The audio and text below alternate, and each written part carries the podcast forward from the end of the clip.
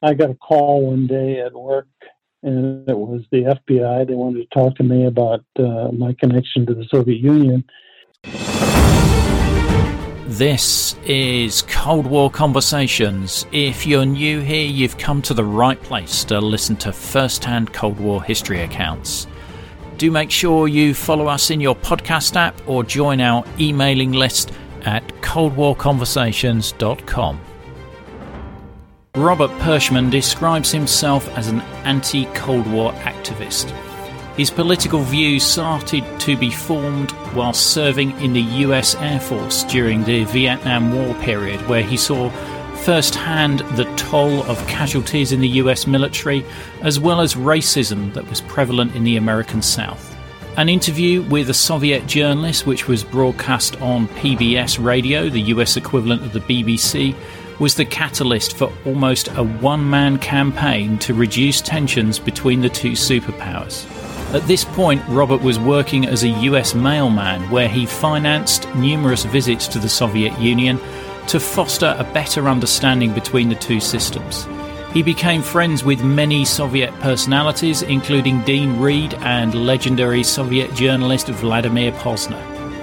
If you're enjoying the podcast, please leave a written review in Apple Podcasts or share us on social media. And if you can spare it, I'm asking listeners to contribute at least three US dollars per month to help keep us on the air. Larger amounts are welcome too. Plus, you get a sought after Cold War Conversations drinks coaster as a monthly financial supporter, and you bask in the warm glow of knowing that you are helping preserve Cold War history. Just go to coldwarconversations.com slash donate. So back to today's episode. We welcome Robert Perschmann to our Cold War conversation. I, my father was a pharmaceutical salesman, and uh, when I learned to drive when I was 15, he sent me out on Saturdays to deliver drugs, and that's where I was listening to the radio when I heard about the uh, Cuban Missile Crisis, and uh, kind of jolted me. And uh, I don't think it's ever been out of my mind since then. It's always right there. Right, and and at that time, were were people aware of how scary that situation was? I think so. I think definitely yes. That was my experience. You then went on to join the uh, the U.S. Air Force, I believe.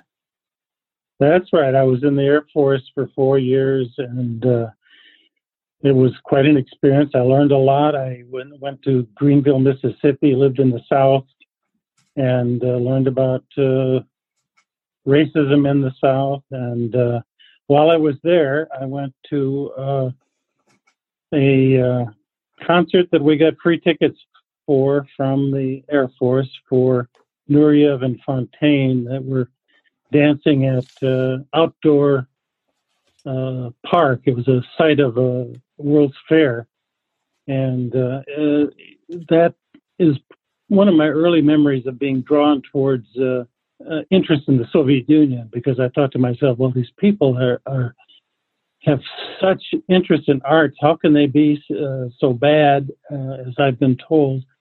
And uh, well, that experience was just magnificent. It was outside, like I said, and whirring fans on a hot night, and oak trees growing out of the stage, and uh, my interest in ballet grew uh, enormously after that. And uh, as I traveled about the Soviet Union, uh, I was I met all kinds of artists, dancers, musicians, opera singers, and that was one of the bonuses for the work that I did. Right. And and we will we will come on to that in in depth. I'm surprised at a a, a concert for the military with Nureyev and Fonteyn. I can I can see Bob Hope, but that seems like an yeah, unlikely yeah. duo. yeah, that's true. However, it wasn't for the military. It was just that the military was issued free tickets for things like this, and very often they'd have a, a hard time uh, getting people to take them. But uh, I went with uh, three other soldiers why did you decide to join the Air Force in the first place? I was in the position of uh, being unqualified for a good job. And just like so many people who join the military, I did it for a job. And uh, that was before I became a peace activist. I think I, my career as a peace activist started about four months after I was in the Air Force. And before I, I left, I was a member of the American Friends Soviet Service Committee, which is a very prominent peace organization during the war. And I learned a lot from them, a lot of techniques and ways to try to influence people. And I started before I was out of the Air Force, and that could have gotten me in trouble, except I was so appreciated for the work I did in the Air Force, which was sitting at a desk, uh, looking busy, basically uh, with statistics uh, and an adding machine. And our job was to help the Air Force keep pilots from getting out of the Air Force. And uh, and I, and I felt so much sympathy for these officers who were pilots in Vietnam. So I was hardly the the guy to be uh, keeping them in, you know. Yeah, exactly, exactly. And did did your views change when you were in the Air Force, or or or did you have views around peace acti- activism prior to that? I did not. I, I was uh, troubled by uh, racism. I was troubled by Cold War. The fact that the Cold War had been there since I was a child in my early memories of 1950s, you know, under practicing for bomb uh, air raids and having air raid drills. And they used to call, we have a tornado warning system in Minnesota, and uh, they used to call it the air raid siren, you know, until yeah. uh, I don't know, 20 years ago. And within the Air Force, it, it, sounds like there were others who thought along similar lines to you as well. I met many, yes, and I. Uh, one of my jobs before I was doing that statistical job, I interviewed uh, high-ranking officers. I got the job mainly because I wasn't afraid of generals. Uh, I, I, could speak comfortably to them and I liked them actually, you know, and they liked me and I and my job was to make sure that their military records were accurate and they'd confide in me uh, about their worries and concerns and uh, so I was, I was kind of tuned into the angst of uh, military members who were actually fighting and flying and the base where I worked for that was uh, in California was Travis Air Force Base and we had the uh, hospital where the injured came and the morgue where the bodies came. Right. So you could actually see the toll that the Vietnam War was um, taking on the U.S. military. That's right. That must have been very, um, very sobering for you. Oh, it was. Yes. And you, you, mentioned the the racism that was in in the South during that that period. Can you give me any insight into what some of your experiences were? Well, yes, I it, you know it was the first time I had a heavy duty exposure to uh, black people for one thing, and uh, I had many friends who were black, dear friends who lasted beyond the Air Force. And there I was in Greenville, Mississippi, where the colored drinking fountains still existed and signs all over the place. And uh, uh, I remember being in a dry cleaner because our uniforms were hard to make them look good, and we used to go to dry cleaners that were right on the base. And uh, I remember uh, the clerk who was helping me apologized for me having to wait for that who was ahead of me in line, and uh, that struck me. Uh, I used to go into town into downtown Greenville on the bus from the base, and uh, I loved the town. Uh, it was such a new thing for me, and, and yet the, the racism was everywhere, and we were advised not to to go to town with other uh, with black or mixed racial company. That was the policy, and it was sometimes ignored uh, by me. And uh, I used to go to the town every weekend and spend the weekend at a hotel just to get away from the military. And it was still one of my happy memories. It was, and that's another funny thing about Greenville is many years later, while when I became the uh, anti-Cold War activist, I went back to Greenville on the Mississippi Peace Cruise, which was uh, a big deal in this country to, to, end the Cold War, and it was 50 Soviet people were on the uh, Delta Queen riverboat when we traveled from uh, St. Paul to St. Louis in 1986, and then in '88 we traveled from St. Louis to New Orleans, and uh, Greenville was one of the stops, and uh, I managed to see the same hotel I used to go to.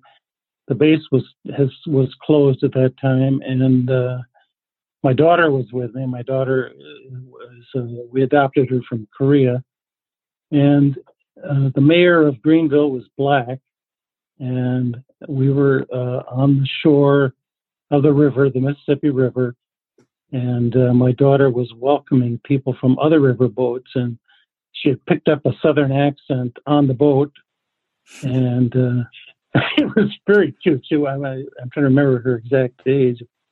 Guess it must have been seven, but uh, she was shaking hands. She's copying the mayor, the black mayor, and she's saying, "Welcome to Greenville," pronouncing it the way they do, Greenville. Yeah, so times have definitely moved on then since uh, your last visit. Yes, yeah.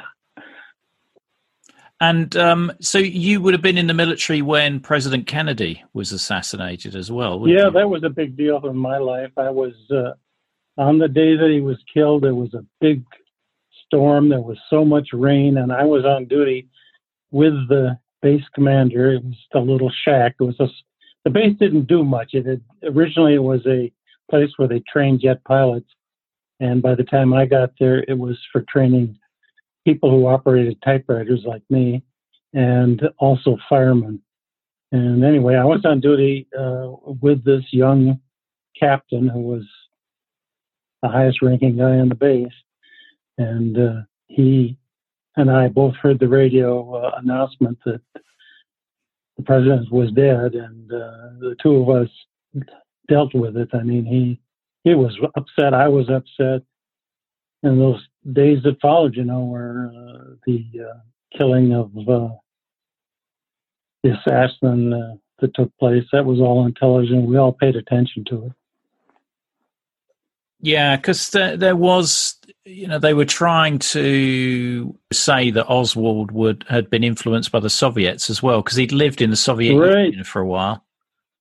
Yeah, that was an interesting story. Yeah, I followed all that, and conveniently now I'm starting. It's starting to fade away from my memory. Kennedy's assassination is one of those moments where people remember the you know the day and the time and exactly exactly oh, when they yeah. heard and it's it's interesting to hear to hear from you your experiences there a lot of things happened to me in those few months that i was in greenville I, that's where i really connected with uh, martin luther king he had won uh, it was time magazine's man of the year and he had won some prize and uh, i found myself defending him because there were so many white racists in the air force that were amongst me and that's where I got the nickname Rev from black people because I was kind of preaching to people about Martin Luther King's message. Wow, that's that's quite an honor to be given that.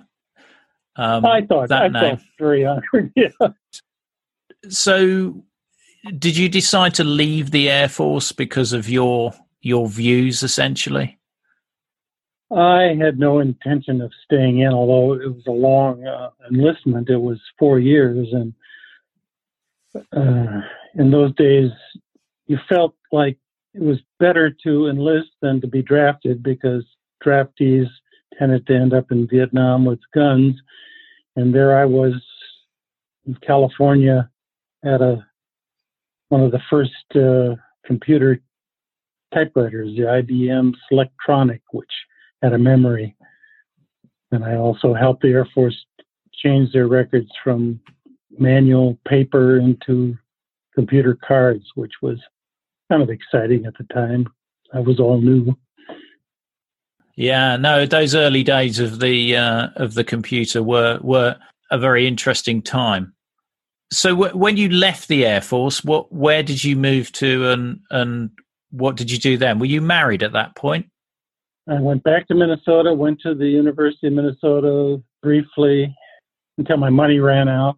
While I was in the Air Force, I worked nights at a restaurant, in an Italian restaurant, for people that kind of had a gangster look to them. Was Paulie and Tony, and uh, this giant restaurant, and uh, uh, that's where I made extra money, and it paid for uh, maybe I think it was two semesters at uh, at the University of Minnesota. Then I was off to California back there because I liked the Bay Area so much, and uh, I first place I lived was in California was San Francisco in an apartment.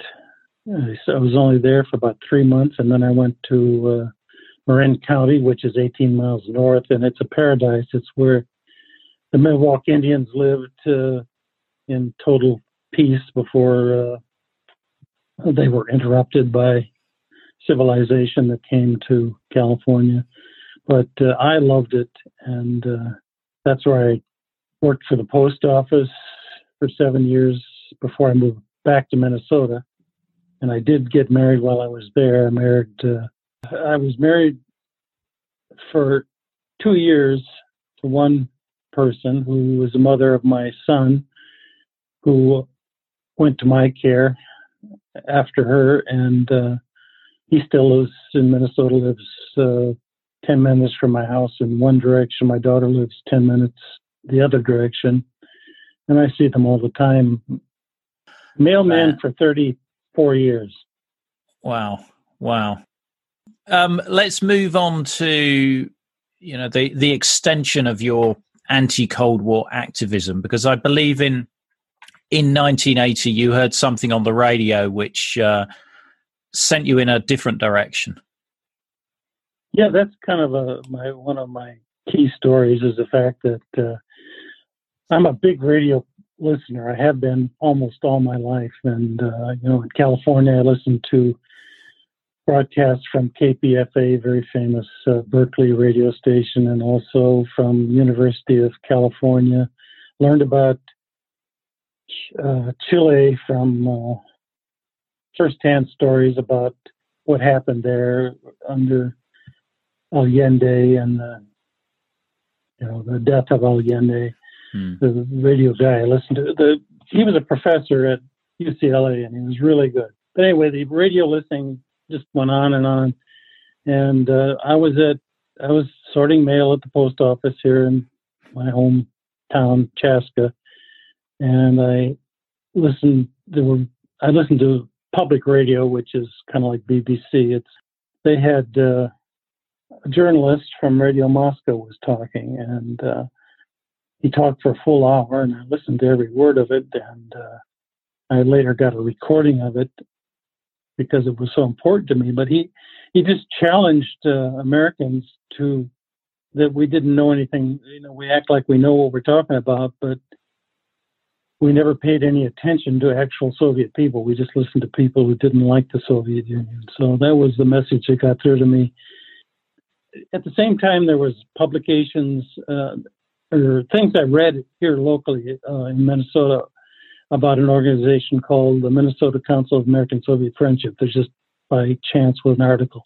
So I called that, a man who was written about in the local paper, and he told me about what he knew about the Soviet Union and suggested that I should go there. And uh, I didn't pay much attention to him until a year later and uh, I made my own plan. And uh, well, I, I, didn't know how to get there. You know, I called travel agencies and they couldn't tell me. And I called a Canadian uh, travel agency, and oh yeah, they were able to connect me. And I set out for uh, Moscow in February of 1984 from Montreal on a brand new Soviet plane. It was uh, it impressed me because it was new, I guess, because I told people later, gosh, that plane was so fancy. And they laughed at me like, what do you mean? You're talking about Aeroflot? And I said, yeah. But it was just a chance thing that I got on a brand new plane and it, it showed. and they sit, they seated me with a young man named Vitaly Churkin, and I took, you know, I my intent was to interview people, and I had written down a, an introduction in Russian language that I could hand to people. I had many copies of it. It was brief, you know, a half a sheet of uh, notebook paper. He was delighted to talk to me and taught me about uh, Soviet toast, introduced me to other people on the plane. The plane apparently was full of VIP Soviets going back home interesting thing about him is later, uh, years later, I would see him on television being interviewed. He ended up being the uh, uh, Soviet ambassador to the United Nations, and uh, he had that job until just a few years ago when he died. And he was highly respected and lots of affection for him by people all over the world, which delighted me, you know, to see that development. And I was really sorry to see him die. He died very young. Robert, I just wanted to ask you a couple of a couple of questions about sure. that trip before before we go further. So, were you sympathetic to the I- ideology of the Soviet Union as well at this point? Yes, I was. Uh, I can't remember if I joined the Communist Party before that trip, probably just after. It would make more sense. Uh, and I didn't join the party because I was excited to be a communist. I did it because, well, I guess that doesn't answer your question, though. Uh, the question was yes, I was sympathetic. I'd already read uh, Soviet propaganda, which was good. I mean, it said why they exist and they emphasized the fact that uh, they had all these people uh, that they had to unite. You know, there was so many nationalities, over 100 nationalities and languages, and so many people had been at each other's throats for uh, centuries. You know, just all kinds of old hate. And I saw some of it, some of it up close. The the hate, uh, and that's another story. Maybe we'll get to, but I understood what socialism was supposed to be. And it sounded great to me because I was already, as a young 19 year old, uh, I was questioning capitalism. Mm-hmm. And uh, uh, so, anyway, here I am. I can't remember my age in 1984, but 30s. I was older than Vitaly Churkin, the UN guy. Yeah but I, yeah, I was open to, everything, and uh, and yet I wanted verification. Sorry, I just want to. So so you are. I was going to say just, but you're a regular guy working for the U.S. Mail on a one-man peace mission to the Soviet That's Union. Correct. Yes, I was already a Radio Moscow listener. You know, I listened from from the time I I heard Joe Adamov, and I sent him many letters he answered my letters. He spoke to me on the radio. I might forget the story at the time that uh, I was visiting Radio Moscow studios, sitting at Joe Adamov's desk, and uh, he told me about all the people that uh, he had interviewed, and it was a long list of presidents and congressmen and people from all over the world, famous artists, and he said, "But yours, yours is the only picture on my desk," and it was a picture of me that I had sent to him and he liked me because I, I broadcast his words. You know, I wrote about him and I learned about uh, uh, the Soviet Union from Radio Moscow. My wife won the uh, a contest called the World Youth Festival contest in 1985, and she won a trip to the Soviet Union. And while she was there, Joe Adamov would address me and tell me how she was. And there I am at my wife's mother's house with my shortwave radio, which nobody I knew was had the patience to listen to shortwave, but I told them what they were saying. That uh, they were saying Kathy's fine. We tried to reach her at the hotel, but we we couldn't until later. And but she's fine. Don't worry about her. Hi, this is Rhonda in Virginia, and I support Cold War conversations because I think the work that Ian is doing is critically important. I think it's vital to record the firsthand accounts of people who lived and experienced the Cold War um, because it illustrates history in a way that a book never can. So thank you so much for the podcast. It's my favorite podcast, and I look forward to it every week.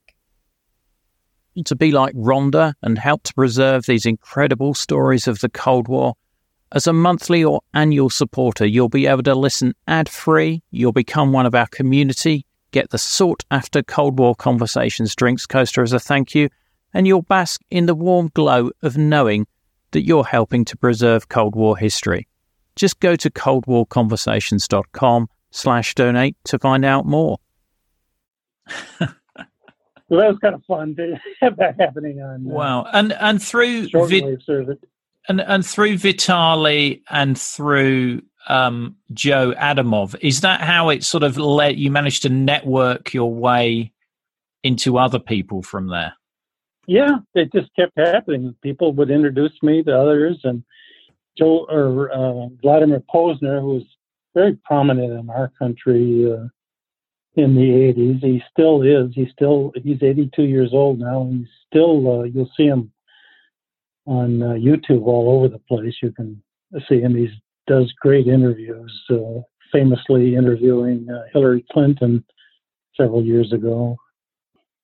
I was fond of him. He came to Minnesota.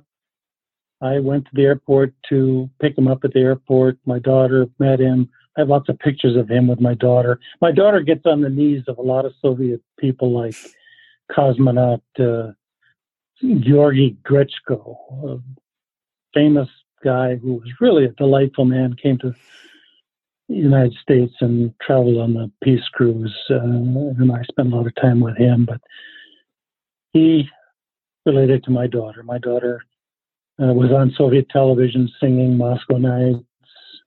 They recorded her uh, on the riverboat. When you landed in Moscow, I mean, did you know where you were going to go, or where you were going to stay, or or what? Yeah, I had a I had bought a, a tour, uh, which included a guide in every city I went to.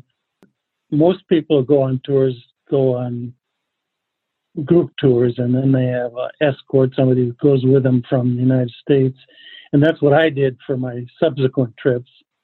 I would be the escort for the trips I made after this first one. And it resulted in, I was very proud of what I was able to do because tours of the Soviet Union were pretty, in my, I call it boring. They were brought to famous places, and people come back with pictures of famous buildings and statues and what have you, and museums. Uh, but my objective was to get uh, my guests to go into Soviet homes, and uh, they used to tease me. Uh, guides that knew me, they would uh, make announcements on the bus and saying, "Now we're going to Robert's dear friends in Balyeva," and uh, the bus would pull up uh, many blocks away uh, at the place where the the uh, train or the subway would stop, and we would walk a long way to uh, the apartment. And it was my job to get them there in the snow, friends' houses, and I brought them to homes in uh, Leningrad and Moscow and uh, Minsk and also in Yalta. Simferopol, actually.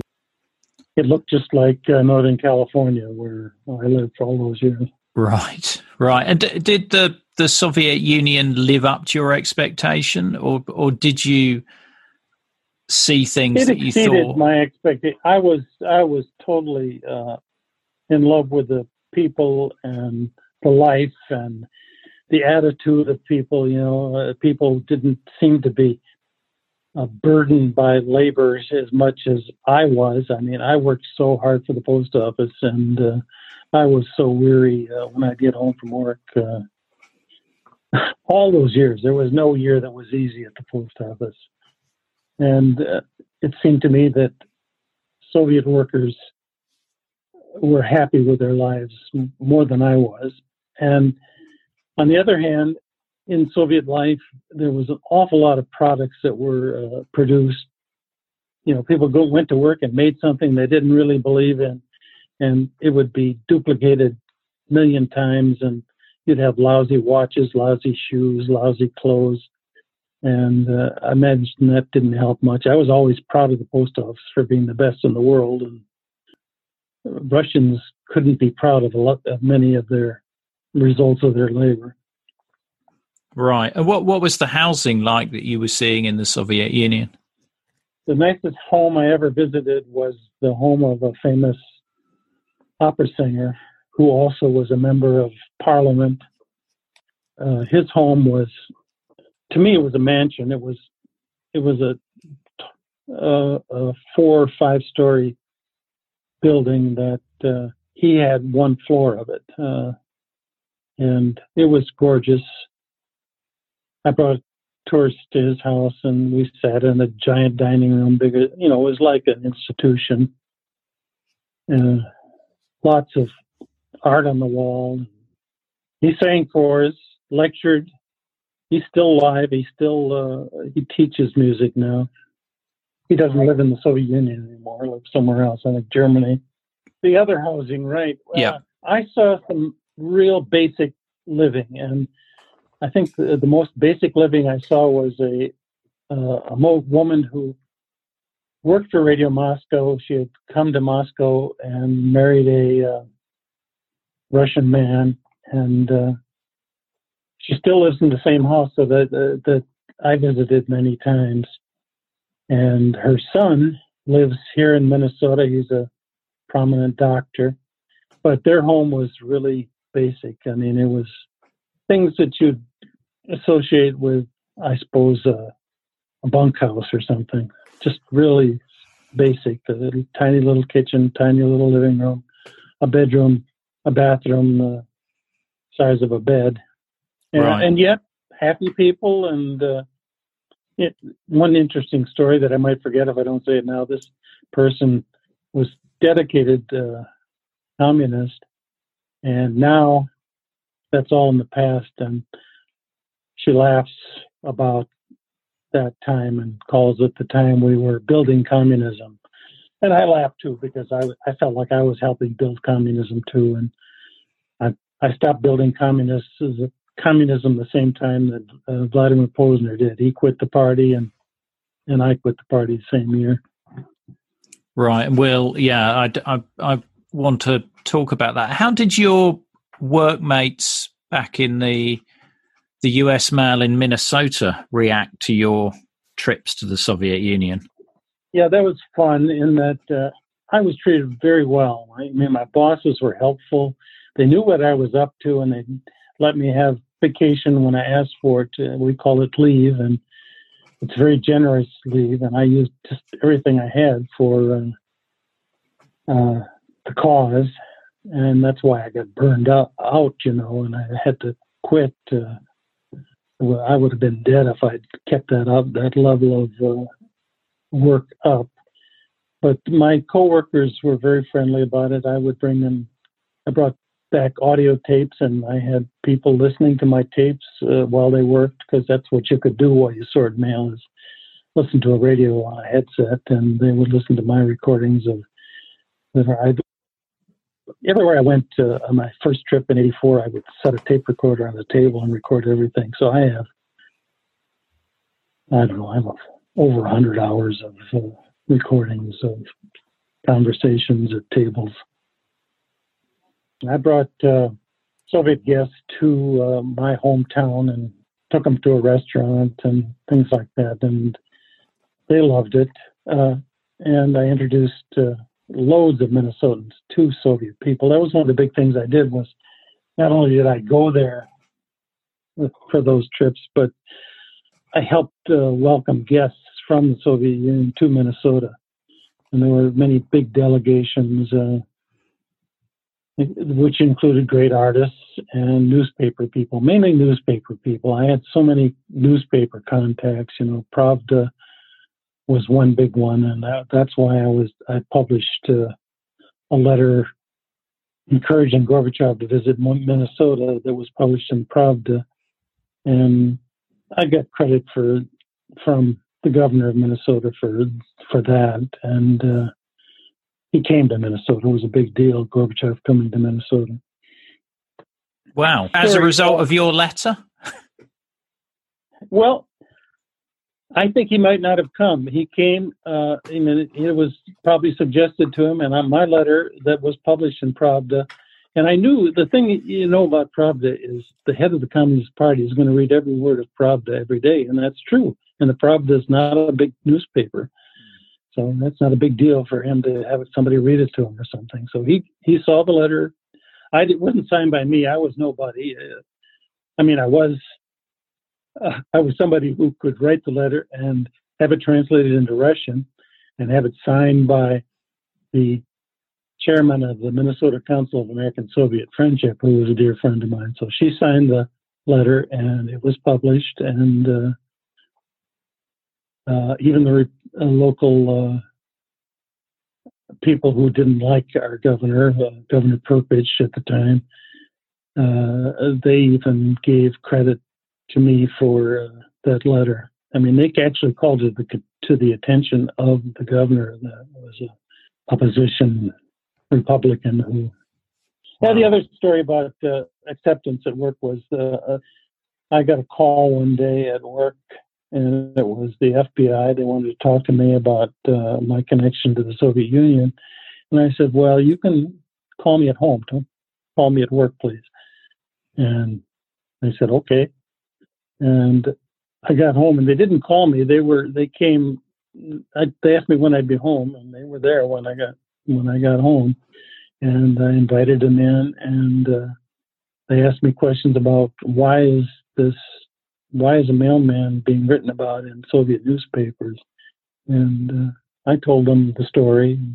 I told them I was not uh, an enemy of the United States. My objective was to encourage the Cold War to end, and uh, they asked me if I was a communist, and I told them it was none of their business, and they accepted that. And uh, my wife took notes for the whole uh, meeting, and they were very friendly. They were young, and uh, my kids were sitting at the top of the stairway watching as this went on. And uh, uh, my the effect it had on me was I liked them, and I didn't feel intimidated by the FBI. I felt like they were on my side they're not always on the side of the people, but in this case, they were certainly nice to me. Some would say a corresponding visit from the KGB wouldn't be as uh, pleasant. Right.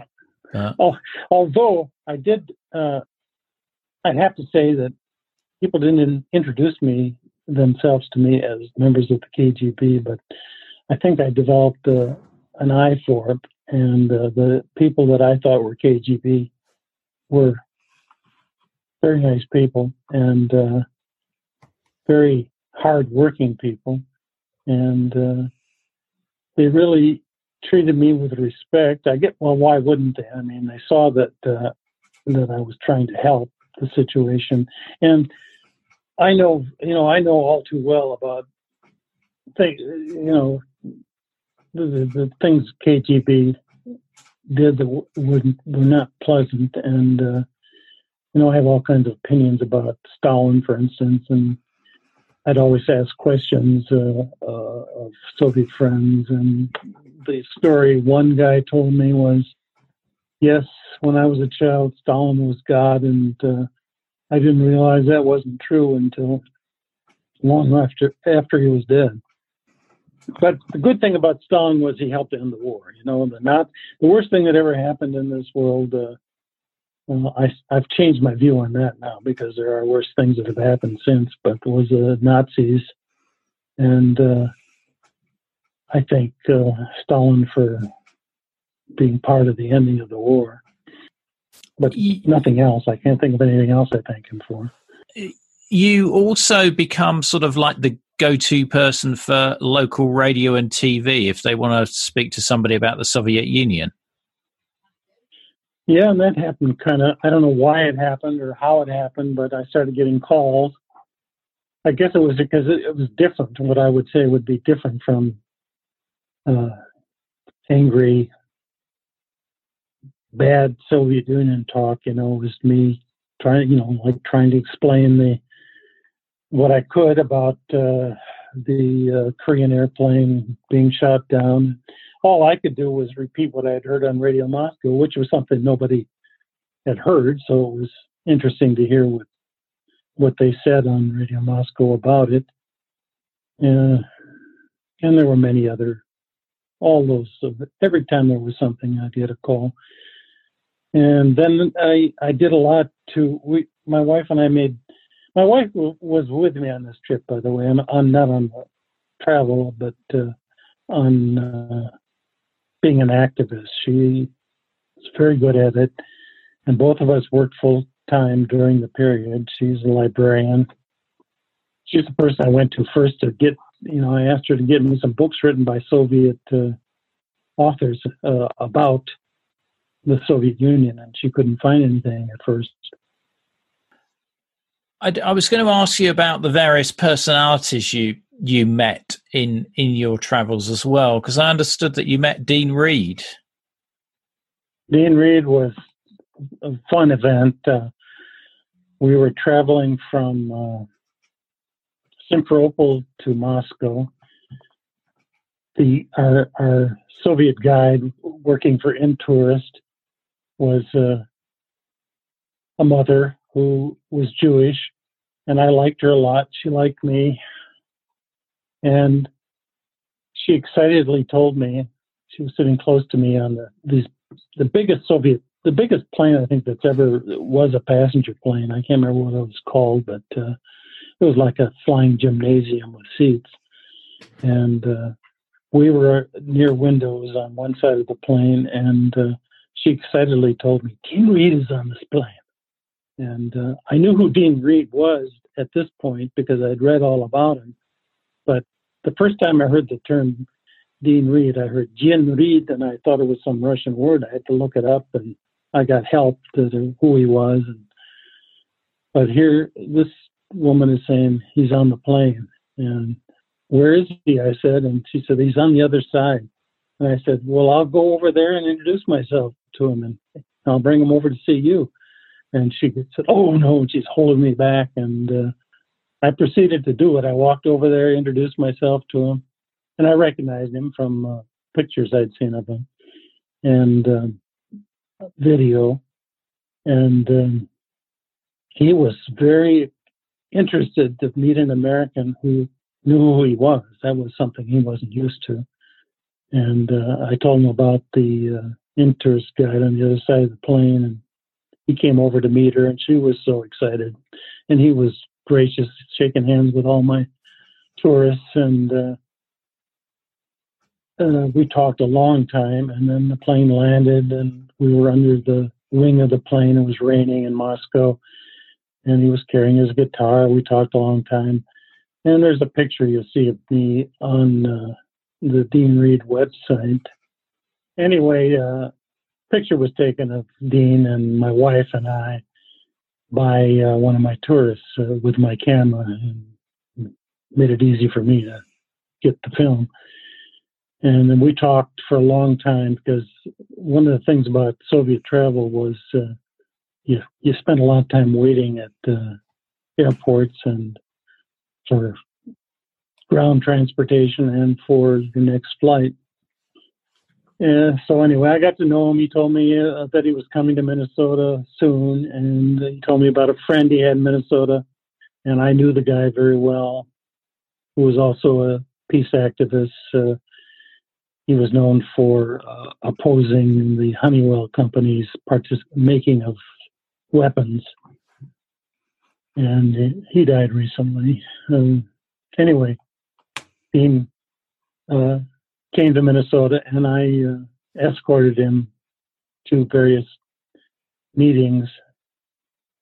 Yeah, I brought him to the local TV station. I brought loads of Soviet people to TV and radio interviews and uh, one of them was that opera singer who sang uh, my favorite aria from Aida to me as I in the back seat of my Volvo as I drove him over to the radio station, and it's one of my favorite memories because I'm an opera nut and a ballet nut, and uh, to get connected to all these Soviet artists and to the famous uh, theaters in uh, the Soviet Union. Like, I have a long list of people that I met, like uh, Mikis Theodorakis, who uh, did the music for Zorba the Greek. Most people know that. He also did a an opera uh, to the uh, poetry of Pablo Neruda called uh, Canto General.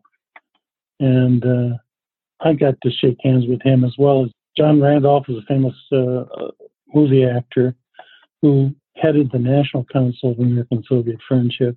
John Randolph was a great American actor, and he was blacklisted for a while because he was a commie for a while.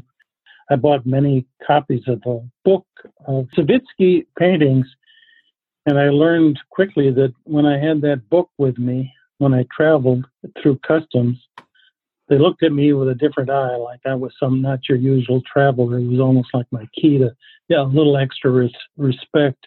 And Savitsky, it was an artist uh, who uh, was very famous, uh, and he was uh, in a concentration camp, and he was a painter, and he was famous for his paintings of uh, Holocaust victims as saintly, beautiful human beings, really beautiful pictures of them. And the Nazis were caricatures of uh, very of evil. And you have paintings called the Singing Communists, in which communists are being burned at the stake, and they look beautiful. And the Nazis are laughing. But anyway, there's a museum in uh, Minsk that uh, is mostly his works, and uh, he would often be seen there. I didn't meet him; I just met people who loved him, and buy that book every time I went there to give to people here. And one of the people I sent a copy to, by the way, was Herman Wouk, who I corresponded with uh, several times back in the 80s. He's the author of uh, Caine Mutiny, Winds of War, and War and Remembrance, and plus 25, 30 other books. But he's a great guy. He lived to 103, died just a couple years ago. Amazing man. Wow. But his parents were they were from Minsk, so he loved the book. Oh, I hadn't realised he'd, he'd, he'd come from uh, the Soviet Union, or his parents had. Yeah, yeah, very interesting to me too. Yeah, and he's such a you know I loved uh, Caine He's uh, really, and both the other ones too, the Winds of War and War and Remembrance, and the.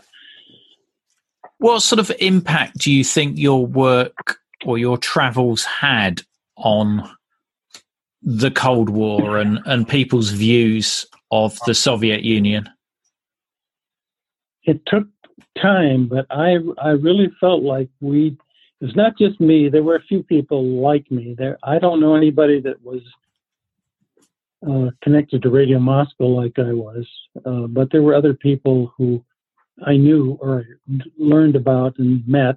Sometimes I met them by accident, in the Soviet Union, but there were people who were on a similar mission with very uh, good intentions.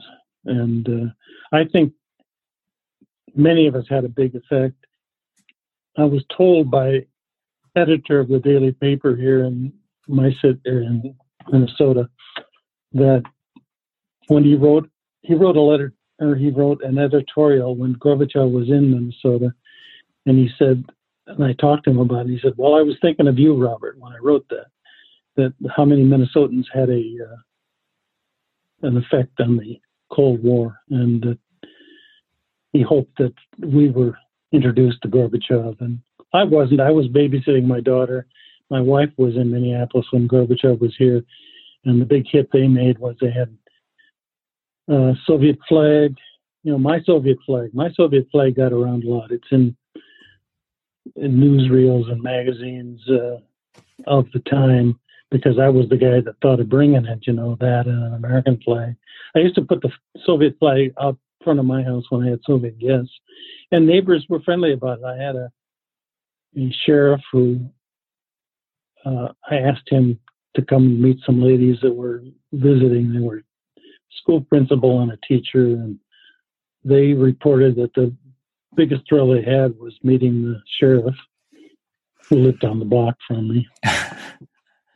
I had the vision of some guy turning up on a horse with a star badge on. Yeah, I, I know. Well, yeah, he did have a, a great uniform, though. I mean, it was a great, and I don't know. I my I've always found it's true about uniforms. People do look at you in a uniform, and there's a reason for it. And uh, and I had a uniform on so much of my life, the Air Force and the post office.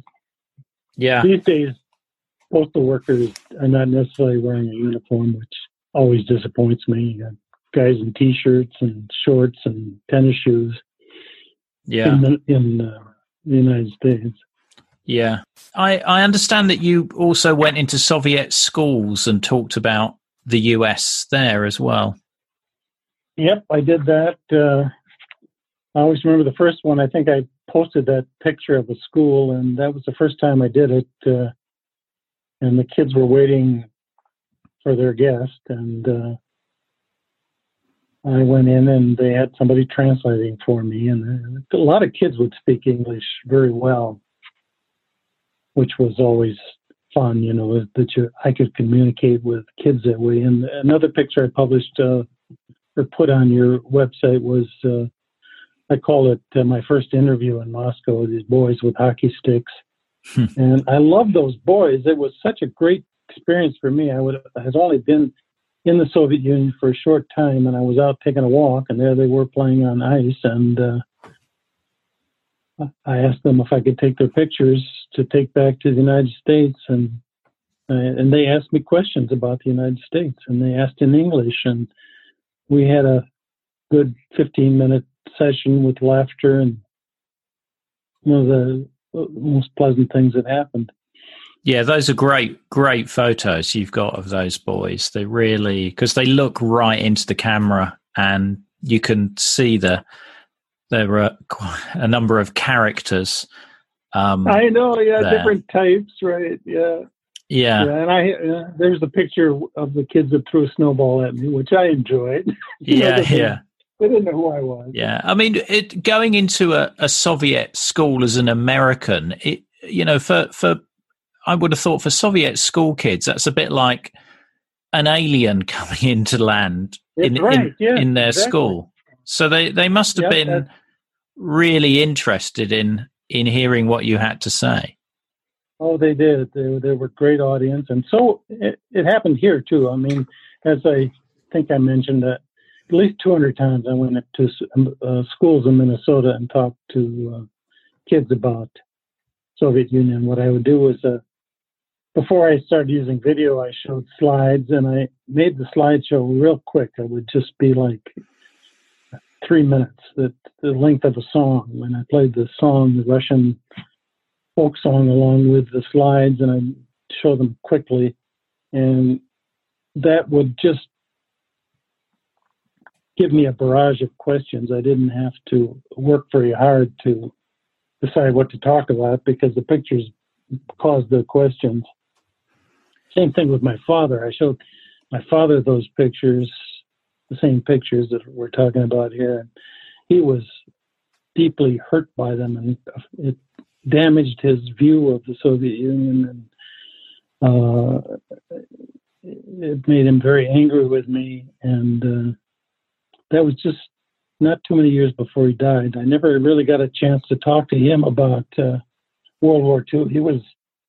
I loved your interview of your father, and I would have loved to have interviewed my father about his war experience, but he never talked about it. He but he did his lessons were taught to me you know about racism for instance he learned about or he had met so many black people and he was going to make sure that his kids were not racist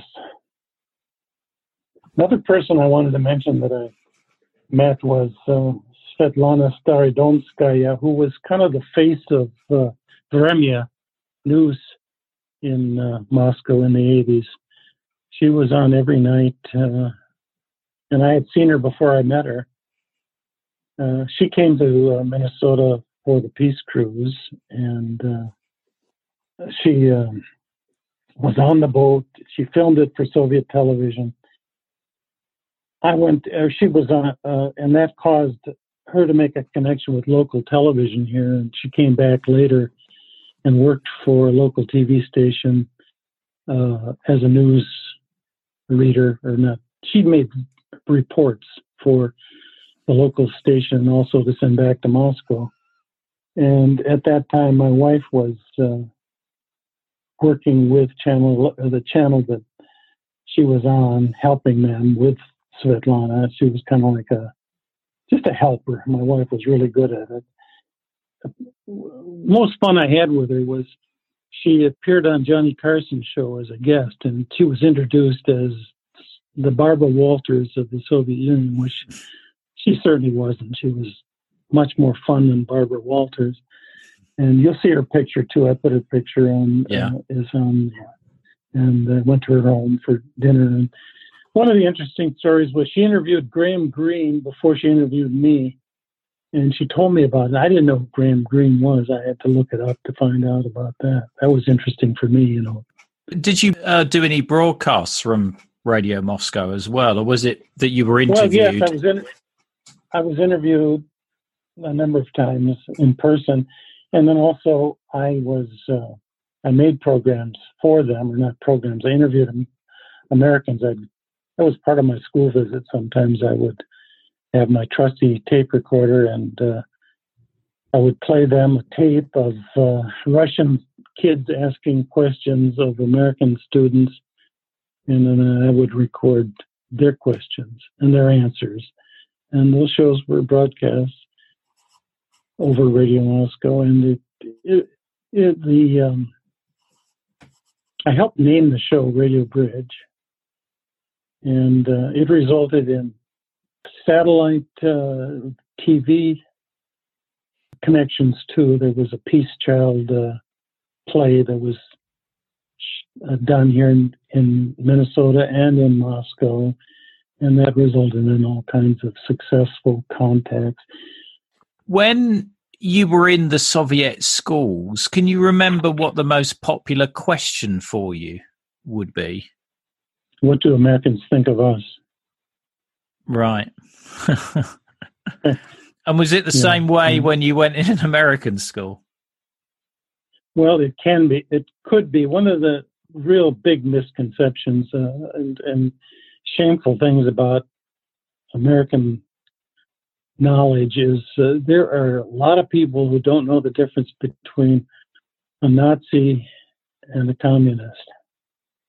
I remember when I was a kid, you know, I would look at the hammer and sickle, and I, I didn't know what a sickle was. I knew what a hammer was, but a sickle looked like something that would cut you, and it looked dangerous. And uh, my parents were afraid of the Soviet Union, and I was until uh, I started learning.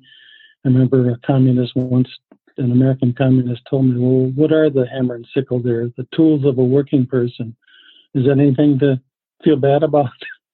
You, you were saying that I think you did six trips and then you you had to stop because it was just taking too much of a strain for you. It was, yeah. I quit, and also I quit at at the same time the red flag came down over the Kremlin. I felt like, well, I've accomplished.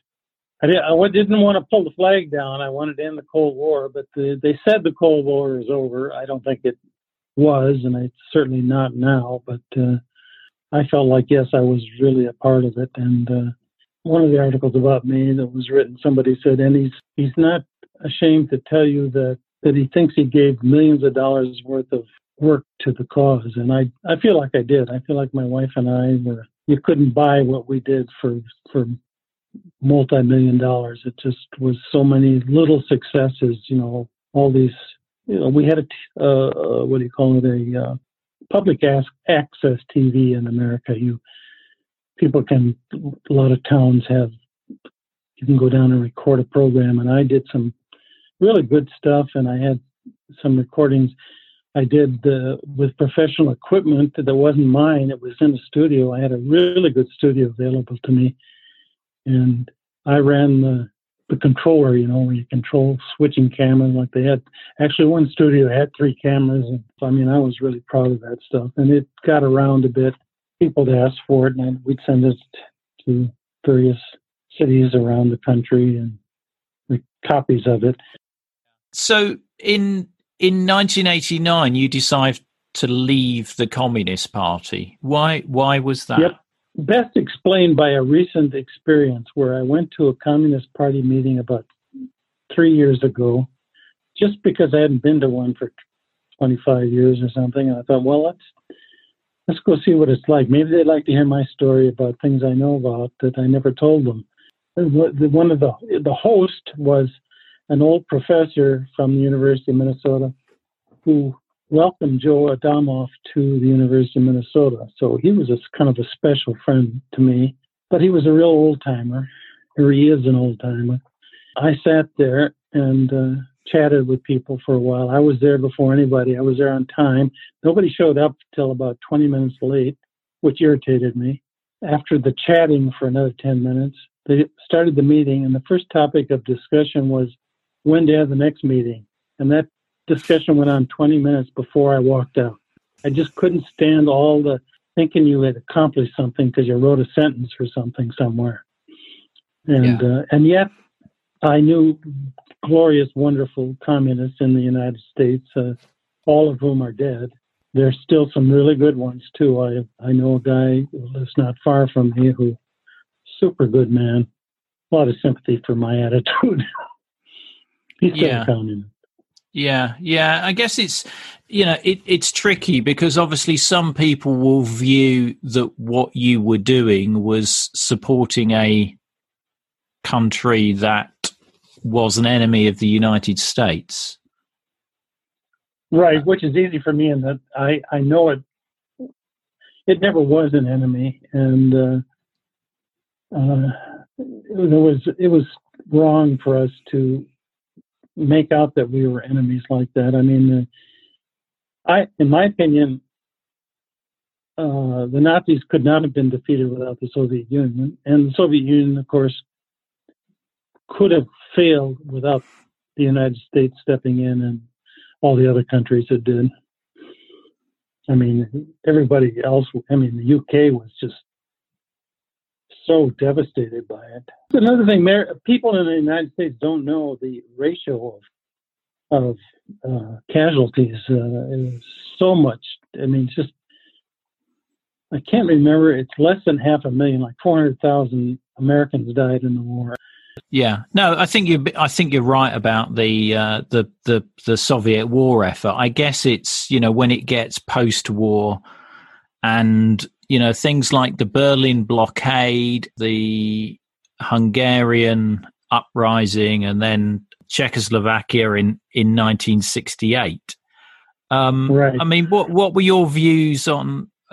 Obviously, you were you weren't you probably weren't. No, I was two years. That was before my time. Yeah. And, uh, and when I look back at it, I certainly sympathize with the those countries. Although I was I was kind of angry with uh, the Baltic states for breaking up, being one among the first to break away from the Soviet Union. Lithuania and Latvia, and I had I had very warm feelings about those that those places, and that was one of the beauties of the Soviet Union to me was all the they there was so much positive propaganda of encouraging people to love each other and respect each other, and you had cultural uh, um, events. For instance, the tourist agency Intourist, we would have uh, Lithuanian Day, and they, we'd have speakers tell us about Lithuania, and we'd have Lithuanian cuisine, and it was nifty. Well, I used to tell people one of the things that I loved was the effect of getting away from advertising. And when I went to the Soviet Union in '84, it just I, I just was overwhelmed with the peace and quiet, you know, of, uh, in some ways you would think, uh, I guess a lot of people, maybe most people would feel like it was bad that you turned the radio on and you had choice of two channels, you know, and one would be talking and one, one would be classical music. And, uh, there was no advertising on television and, uh, television was full of, uh, attempts at positive to make people feel good, I guess is what you'd call it. That's not the way to make people feel good is with pictures. The way to make people feel good is to give them uh, uh, concrete uh, improvements. I just spotted a picture I'm going to send to you. It's a picture of my daughter with two Soviet dancers. It's just my all-time favorite picture of my daughter uh, as a oh. child. Did you send me one of your daughter with Dean Reed as well? Yeah, that's the one where uh, she's on his lap here in Minnesota. Yeah, yeah. No, that's a that that's a that's a great one too. I recorded. There was a, a local uh, public TV program that was once a week, and they obtained uh, recordings from the Soviet uh, satellite of Soviet news, and it was so interesting to Minnesotans that they showed it every week. They would have a 10 minute segment where they showed the Soviet TV, and then they'd have the local expert talk about it afterwards. And I recorded those programs and I brought them to Radio Moscow, and they were excited about it. Uh, they got around to Soviet TV, what have you. Uh, and uh, it was just something that they didn't know. I was frequently shocked at how little, how the, the gaps in official Soviet knowledge of what goes on in this country. I mean, things they didn't understand. Mm. And that was one of the things that I'd be asked questions about by journalists. They'd ask me questions about American television. How do I? How do people know anything about us and and that? Yeah, I think, and and I think that that sounds like you know your main mission was breaking down the barriers between the two countries and trying yeah, to yeah. explain the thinking and the way of life in each country to uh, each other.